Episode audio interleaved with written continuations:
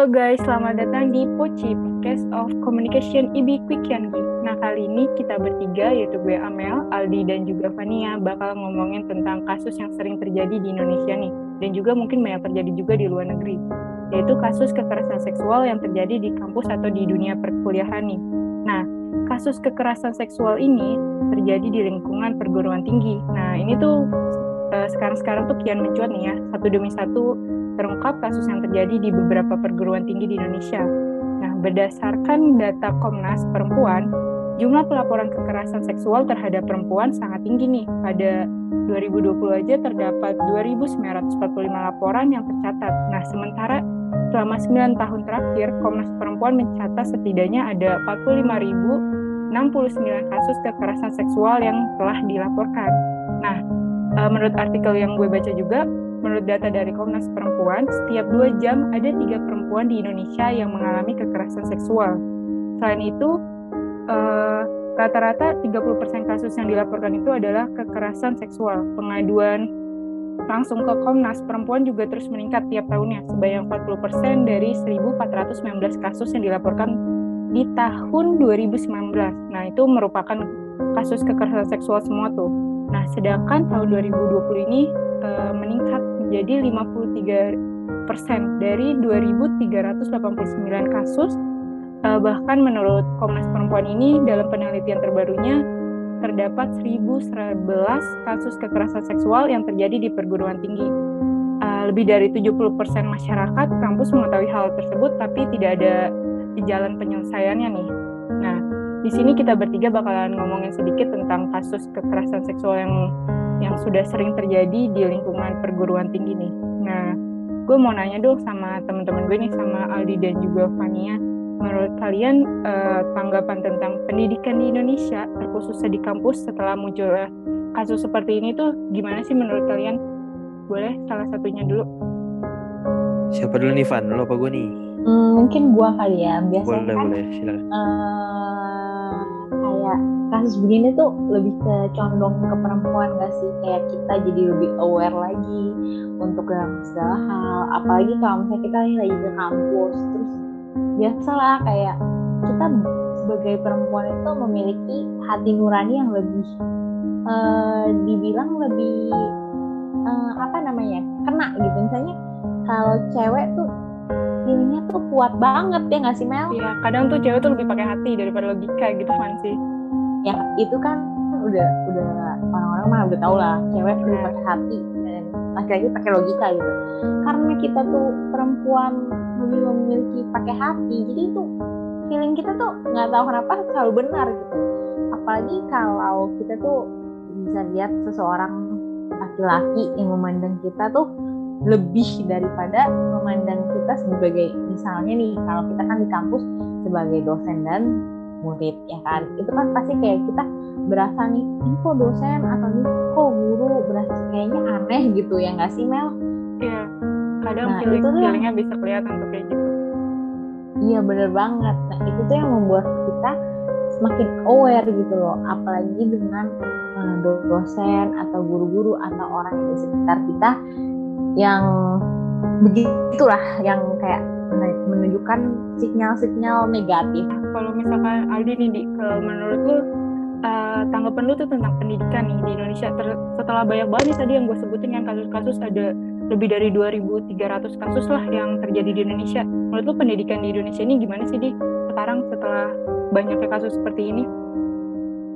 Sebenarnya kalau menurut gue pribadi sih sebenarnya sangat disayangkan ya karena kan seharusnya pendidikan lembaga pendidikan terutama kan itu tempat buat anak-anak dari kecil sampai remaja tuh berkembang dan mendapatkan ilmu gitu.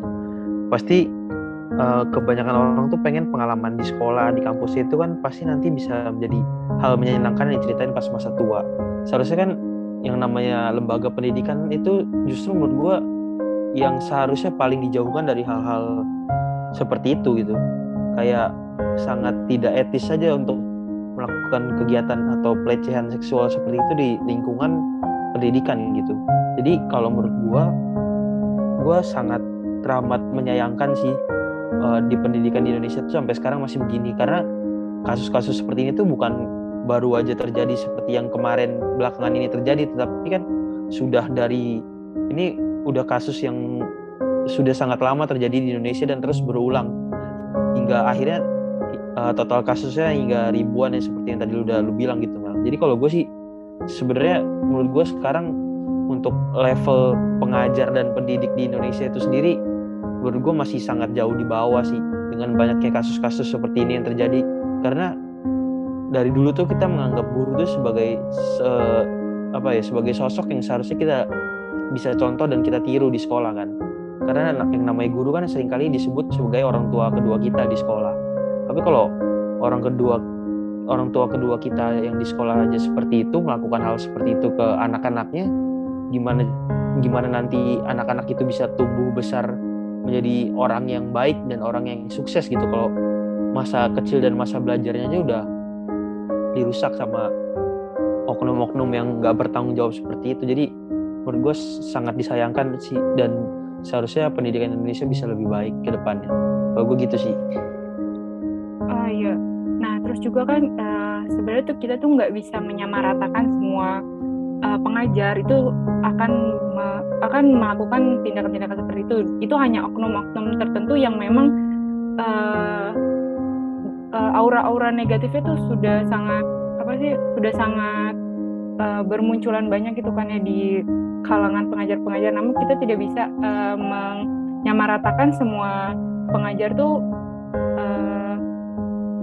seperti seperti apa yang kita duga sebelumnya gitu kan ya nah terus uh, dari kasus kemarin juga nih ada kasus yang terbaru itu dari kasus kekerasan seksual yang ada di universitas di uh, kota Riau. Nah uh, kasus ini tuh mahasiswa itu mengaku mengalami pelecehan seksual oleh dosen pembimbing pembimbing skripsinya. Nah ia tuh kayak dicium pipi dan keningnya oleh sang dosen saat bimbingan skripsi. Korban juga mengaku dipegang pundaknya oleh dosen tersebut. Nah menurut menurut gue juga ini kan hal-hal yang tidak baik dan tidak etis banget gitu ya terjadi di lingkungan uh, belajar dan juga lingkungan pendidikan gitu kan ya. Menurut Fania nih Van, gue mau nanya dong Van, kalau misalkan uh, ada kasus seperti ini yang terulang lagi, uh, menurut lu sebaiknya tuh uh, pendidikan di Indonesia itu uh, uh, sebaiknya tuh pendidikan di Indonesia itu melakukan apa sih Van atau enggak kita dari pemerintah itu melakukan apa agar kasus-kasus uh, seperti ini tuh tidak lagi bermunculan gitu kan?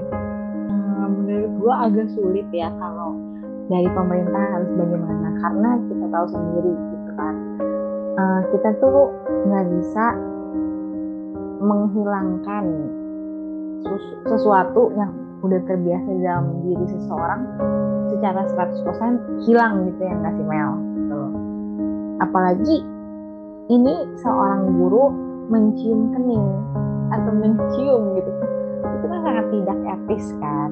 Kalau menurut gue pribadi sih hmm, mungkin orang itu harusnya uh, dikasih pelajaran dari pemerintah untuk ya untuk mungkin tidak mengajar lagi gitu loh. Tapi di sini sih gue mau kasih tahu juga sih nggak semua benar kata lu Mel. Nggak semua guru atau dosen itu uh, memiliki sikap yang tidak sopan itu kan. Karena banyak banget guru panutan yang kayak baik yang benar-benar mengajarkan kita hal yang benar, hal yang positif ya sih? Gitu.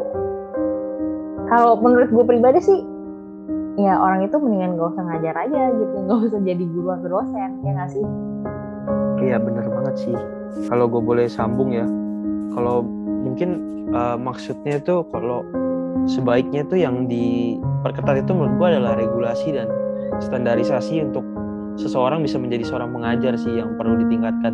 Jadi uh, ya untuk seseorang bisa menjadi guru atau menjadi dosen tuh harus ada standarnya sendiri dan sebenarnya kan untuk jadi guru atau jadi uh, pengajar gitu apalagi menjadi guru yang sudah PNS kan sebenarnya ada psikotesnya ya. Cuman uh, entah kenapa nih mungkin oknum-oknum seperti ini tuh dia bisa bisa lolos gitu. Mungkin kalau dari pendapat gue sih ya mungkin uh, lebih diperketat di saat uh, pendaftaran menjadi gurunya itu sih jadi untuk seseorang bisa mendapatkan izin untuk mengajar itu perlu ada uh, peraturan dan juga standarisasi yang lebih ketat supaya bisa menyaring orang-orang yang seperti ini itu nggak nggak nggak sampai bisa bertemu ke anak didik itu baik uh, murid di sekolah ataupun mahasiswa di universitas.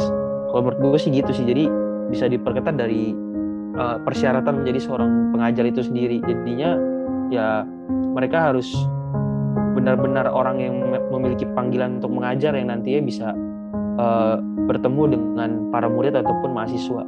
Sehingga nantinya bisa mencegah hal-hal seperti ini terjadi. Karena sebenarnya kalau benar-benar orang itu adalah seorang guru seharusnya pasti nggak nggak akan melakukan hal-hal seperti itu sih. Karena balik lagi namanya guru kan pasti biasanya kebanyakan dari orang dari mereka yang mau jadi guru itu karena mereka memiliki panggilan untuk uh, membagikan ilmu kan. Jadi seharusnya nggak nggak bakal ada tuh hal-hal seperti itu. Kalau memang uh, ada peraturan yang lebih ketat agar mereka bisa menjadi guru. Sehingga oknum-oknum seperti ini nggak bisa menjadi pengajar baik itu guru ataupun dosen. Kalau dari gue gitu sih paling. Gue setuju banget sih. Karena uh, jadi guru tuh bukan asal ya udah jadi guru gitu. Tapi seorang guru tuh memiliki panggilan tersendiri gitu loh. Karena jadi guru tuh nggak gampang loh kayak kalau jadi guru tuh bener-bener harus punya gue mau jadi guru gue harus mengajarkan mendidik anak-anak yang gue didik tuh menjadi lebih dari gue misalnya kalau gue punya poin 10 anaknya harus dari poin 15 gitu ya nggak sih anak yang gue didik gitu. Jadi tuh kayak gue setuju banget sama Aldi. Jadi kayak uh, jangan membuat persyaratan yang gampang seorang bisa menjadi guru tetapi persyaratan yang benar-benar uh, dikualifikasi dengan baik ya nggak sih? Karena lebih baik kuantitas daripada kualitas. Eh di, lebih baik kualitas daripada kuantitas. Ya, balik balik gua. Betul iya. Ya, gue juga mau nambahin nih karena kasus ini kan udah banyak banget nih terjadi di kampus ataupun sekolah lah ya. Nah menurut gue tuh uh, baiknya nih ya ke depannya tuh uh, sekolah ataupun kampus itu membuat komunitas nih anti kekerasan seksual di tempat-tempat ya kampus atau sekolah itu sendiri jadi uh, dari kita punyanya uh, komunitas anti kekerasan seksual itu di sekolah atau di kampus kita uh, jadi lebih mem bisa meminimalisir uh, kejahatan yang akan terjadi ke depannya gitu loh. Nah, menurut gue tuh kan uh, emang kekerasan ini kan dalam bentuk apa pun tuh kekerasan dalam bentuk apa pun itu bukan semata soal fisik atau psikis ya, tapi uh, ketimpangan relasi. Jadi misalkan uh, uh, jadi uh, kekerasan itu bukan tentang fisik ataupun tentang psikisnya tapi juga tentang seperti mungkin uh, mahasiswa atau murid-murid itu banyak banget yang mendapat kekerasan secara verbal maupun non verbal tapi mereka tuh nggak berani untuk uh, speak up langsung karena emang takut dan juga nyalinya tuh udah nggak ada gitu karena udah dilakukannya kejahatan itu kepada mereka kan dan menurut gue dengan adanya komunitas anti kekerasan seksual di uh, kuliah atau sekolah, tempat kuliah atau sekolah ini bisa lebih meminimalisir lagi sih untuk kejahatan seksual seperti ini. Nah, gue mau nanya nih yang terakhir nih ya uh, untuk kalian berdua pesan-pesan apa sih yang bisa disampaikan untuk mahasiswi dan juga atau mahasiswa atau uh, pengajar ataupun bahkan masyarakat lainnya di luar sana yang mungkin uh, kalian tuh uh, ha, uh, kalian tuh uh, uh, memberi pesan agar mereka tuh lebih aware gitu tentang kasus-kasus seperti ini gitu. Coba dulu pan, lo apa gue nih? Ya, lu dulu Dedi. Boleh ya, nih ya. Kalau dari gue sih pesannya untuk uh, seluruh pelajar di luar sana ataupun pengajar yang uh, kita sama-sama saling berinteraksi dalam uh, proses belajar mengajar ini kalau menurut gue ya pesannya uh, balik lagi kita ke ada di apa lembaga pendidikan ini baik sekolah maupun universitas kan kita tujuannya di mana-mana sama itu untuk menuntut, apa menuntut ilmu gitu. Jadi ya coba kita bisa lebih eh, sama-sama fokus ke tujuan awal kita itu sendiri sih. Baik dari pengajar itu guru ataupun dosen begitu juga dengan pelajarnya baik itu murid uh, SD SMP SMA ataupun mahasiswa jadi uh, kalau kita sama-sama bisa fokus ke tujuan awal kita pastinya hal-hal seperti ini itu dapat uh, bisa kita lebih hindari gitu. Setidaknya kita kurangi lah. Karena untuk kalau kita ingin uh, menumpas semuanya sampai benar-benar lalu itu pasti butuh proses.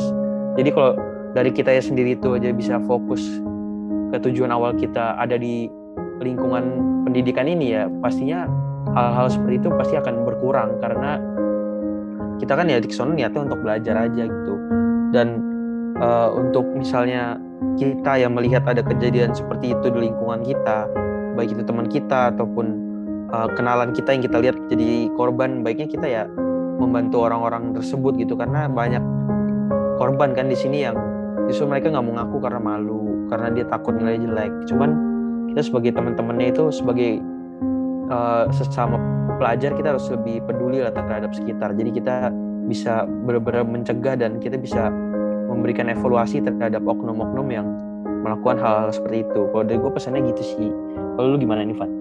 peduli satu hal yang paling penting nih di walaupun uh, di mana pun kita berada walaupun kita bukan di kampus sama uh, kayak mahasiswi atau mahasiswa dengan dosen murid dengan guru satu hal yang paling penting itu kita harus saling menghargai. Karena biar bagaimanapun juga saling menghargai itu tuh sangat penting gitu loh. Jadi kalau kita menghargai orang lain terus kita juga memandang dia uh, dengan mata kita tuh baik itu tuh pasti akan menambah positif vibes yang ada di dalam hidup kita gitu loh. Jadi kita nggak memikirkan yang negatif-negatif gitu loh. Karena setidaknya kalau kita memiliki uh, vibes yang positif, pemikiran yang positif itu akan mempengaruhi pertemanan kita, lingkungan kita, di mana pun kita berada kita bisa memberikan nilai-nilai positif yang kita miliki itu juga, yang nggak sih? Ya benar banget ya. Benar banget. Thank ya, you banget nih. Benar banget ya Van ya. Yang penting saling menghargai. Ya, saling, saling menghargai. dukung. Uh, sekian perbincangan kita tentang topik kali ini nih. Semoga kasus-kasus seperti ini ke depannya tidak akan terjadi lagi. Dan kami berharap kasus-kasus seperti ini juga nggak bakalan lagi bermunculan-bermunculan dan juga oknum-oknum yang uh, mempunyai pikiran-pikiran jahat udah bisa tobat lah ya istilahnya. Nah, uh, kami bertiga pamit undur diri. Sampai jumpa di poci selanjutnya dan terima kasih.